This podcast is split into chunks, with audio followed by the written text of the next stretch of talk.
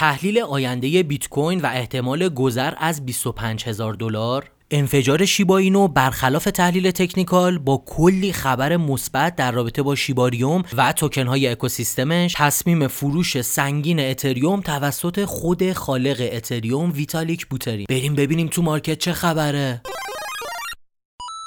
خب سلام، یه چهارشنبه دیگه است، دوباره ما خدمت شماییم. آخرین چهارشنبه ساله و چهارشنبه سوری و خاطراتی که آدمو یاد کودکیش میندازه و اومدیم دوباره میخوایم بررسی بکنیم خبراتی که تو هفته گذشته اومد بیرون.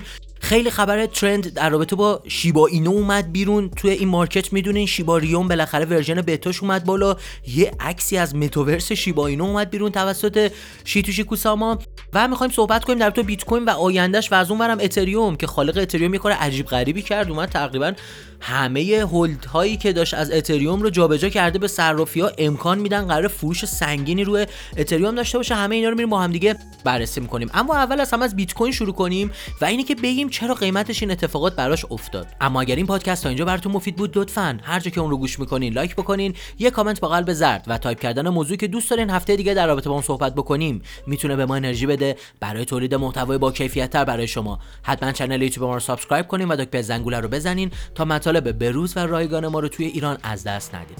اما بریم به ادامه پادکست.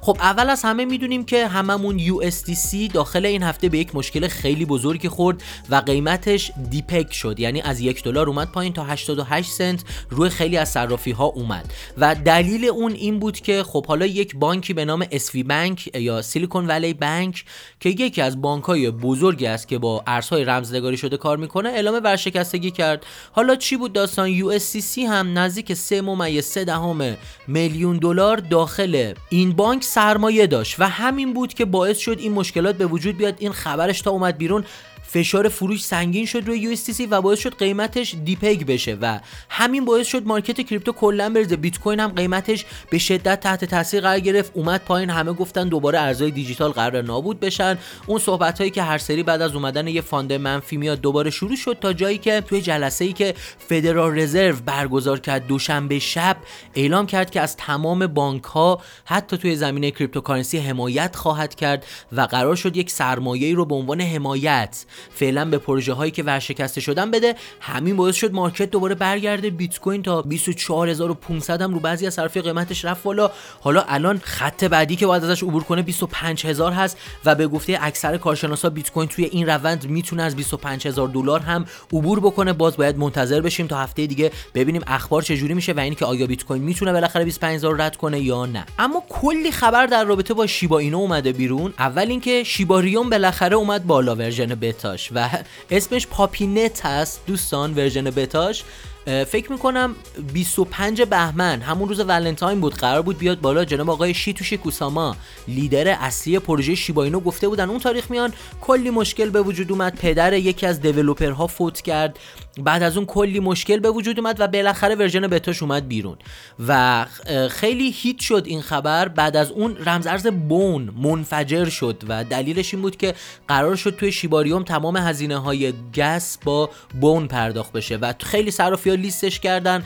از اون طرف توکن پاو خیلی رشد کرد، توکنی که روی شیباریوم اومده و یک صرافی غیر متمرکز مولتی بلاکچین هست روی شیباریوم و کل اکوسیستم شیبا اینو اصلا این روزا خیلی ترنده. هر جا میری خبره یا خود شیبا اینو یا توکن های اکوسیستمش هست که باید خیلی هم مواظب باشیم. بعضی از توکناش قیمتش بالاه، همینجوری نباید بیگدار به آب بزنیم و بریم همه توکنا رو بخریم چون حالا الان خیلی ترنده و باید مواظب باشیم. به نظرم وایسیم یکی دو هفته این خبرا بخوابه، بعد وارد توکن های مثل شیبا اینو یا توکن های اکوسیستمش مثل بون، لیش یا همون دوج کیلر یا از اون ور نمیدونم پاو یا یه توکن جدید داده به نام تیل یا دوم که ما تو کانال وی آی پی تلگراممون رو معرفی کردیم و فکر میکنم توی یک روز فقط قیمتش سه برابر شد تقریبا و فکر میکنم تا چهار و نیم پنج برابر هم قیمتش رفت بالا. برای عضویت اون کانال هم از زیر همین ویدیویی که الان تو یوتیوب دارین میبینین لینک اول رو میتونین بزنین و وارد بشین و عضویت رو تهیه کنین، وارد کانال وی آی پی ما بشین. خب بعد از این همه خبر ترند که برای میم کوین ها مخصوص مثلا شیبا اینو اومد بیرون،